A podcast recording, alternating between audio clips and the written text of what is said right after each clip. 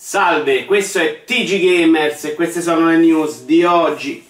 The Crew ha raggiunto i 30 milioni di giocatori, che sono però tutti molto bravi a nascondersi.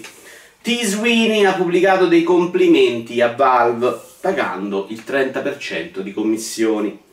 Dopo 8 anni, Skull Bones è costato più di 120 milioni di dollari ed è solo in fase alfa manca pochissimo per passare però alla fase all'Italia. eFootball diventa free to play, ma il PSG gli darà comunque 12 milioni l'anno. Ubisoft presenterà di nuovo Beyond and Evil 2, ma stavolta accetterà anche un 24. Per il CEO di Blizzard, Bobby Kotick, la risposta iniziale è stata sbagliata, eppure la domanda vuoi scopare era abbastanza chiara. Sony ha venduto 10 milioni di PlayStation 5 e adesso ha un ottimo punteggio su eBay.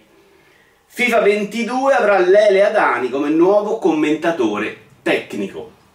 La scelta è stata rivendicata dall'ISIS.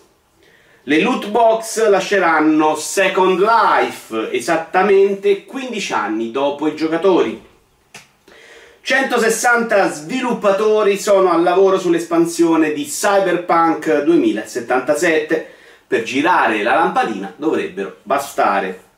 Abandoned è stato rinviato al 2022, purtroppo non sono ancora arrivati i dev kit.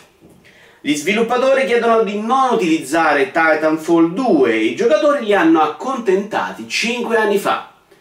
Dopo 8 anni di lavoro, PlayStation 4 ha finalmente un emulatore funzionante, però è out of stock.